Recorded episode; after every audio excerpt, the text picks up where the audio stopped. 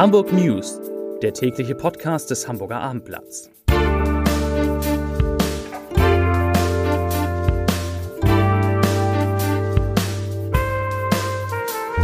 Hallo liebe Hörer, hier sind Marcel Becker und Sebastian Günther. Und das sind unsere drei Top-Themen heute. Zum einen das Verbot von pro-palästinensischen Demos, dann die Warnung der Hamburger Kinderärzte vor einer überfordernden Winter und die ersten Geflüchteten sind in die Hamburger Messehallen gezogen. Der Terrorüberfall der Hamas auf Israel hat natürlich weiterhin Auswirkungen auf unsere Stadt. Um sicherzustellen, dass keine weiteren antisemitischen Kundgebungen und öffentlichen Sympathiebekundungen für die Hamas auf Hamburger Boden stattfinden, hat die Polizei als Versammlungsbehörde das Verbot für alle pro-palästinensischen Demos bis Mittwoch ausgeweitet. Dieses Verbot betrifft aktuell zwei Versammlungen. Eine, angemeldet für heute in der Nähe des Altonaer Bahnhofs, und eine weitere für übermorgen auf dem Rathausmarkt. Bereits in den vergangenen Tagen war die Polizei mit einem Großaufgebot in der Innenstadt im Einsatz, um das Verbot durchzusetzen. Diese Linie wird von der Hamburger Linken kritisiert. Sie befürwortet eine Bekämpfung von Antisemitismus und Pro-Hamas-Kundgebungen. Aber, wie der innenpolitische Sprecher der Fraktion Denis Celek heute erklärte, verbiete es sich, Zitat, die gesamte Palästina-Solidaritätsbewegung für Sympathiebekundungen der Hamas-Anhänger haftbar zu machen und ihnen pauschal das vom Grundgesetz geschützte Recht auf Versammlungsfreiheit zu entziehen. Zitat Ende. Wie mein Kollege Christoph Riebertschek heute ausführlich bei uns auf abendblatt.de schreibt, haben sich Hamburger Kinderärzte mit einem dramatischen Appell an das Abendblatt gewandt. Die Praxen seien stark überlastet, es herrsche Terminnot und vielerorts ein Aufnahmestopp.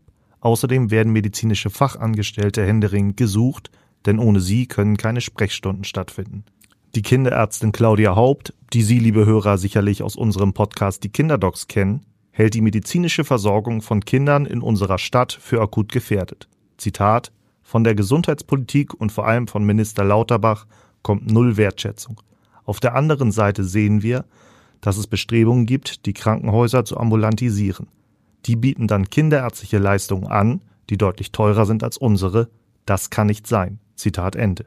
Unser Reporter hat natürlich bei der Sozialbehörde nachgefragt, wie ihre Einschätzung der medizinischen Lage dort für Kinder in Hamburg ist. Die Antwort Ja, der Senat ist ebenfalls in großer Sorge.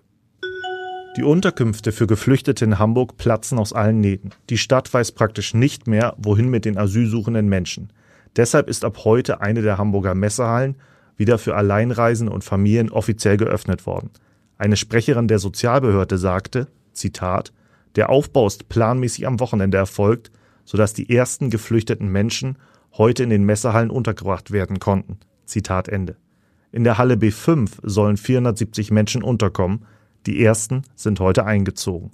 Der Sozialsenatorin Melanie Schlotzauer SPD zufolge sind die Kapazitäten unserer Stadt zu 97 Prozent ausgelastet. Zitat, wir sind am Limit dessen, was gute Integration in Hamburg möglich macht. So ihre Aussage.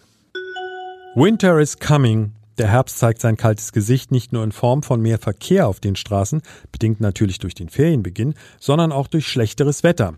Der Altweibersommer ist wohl tatsächlich vorbei. Heute Nacht kann es bei Temperaturen von minus ein Grad möglicherweise sogar zu Frost kommen. Planen Sie also mehr Zeit auf den Straßen ein, nicht nur durch mehr Autos und Staus, sondern auch wegen möglicherweise glatten Straßen. So, und zum Schluss jetzt noch die Top 3 der meistgelesenen Artikel auf abendblatt.de. Auf der 3 HVV-Katastrophe. S21 fährt erst 2027 nach Quickborn und Haslo. Davon sind circa 10.000 Fahrgäste betroffen.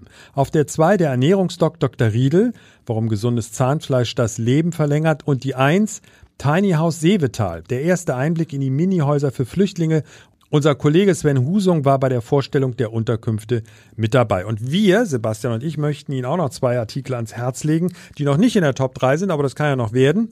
Zum einen die Konzertkritik von The Boss House hat Elisabeth Gefeller geschrieben und wir haben uns sehr gut amüsiert, als wir das gelesen haben.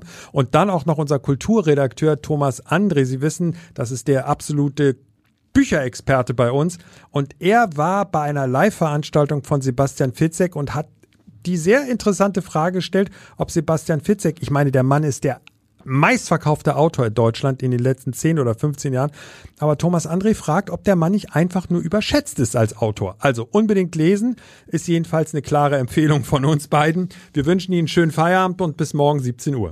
Tschüss.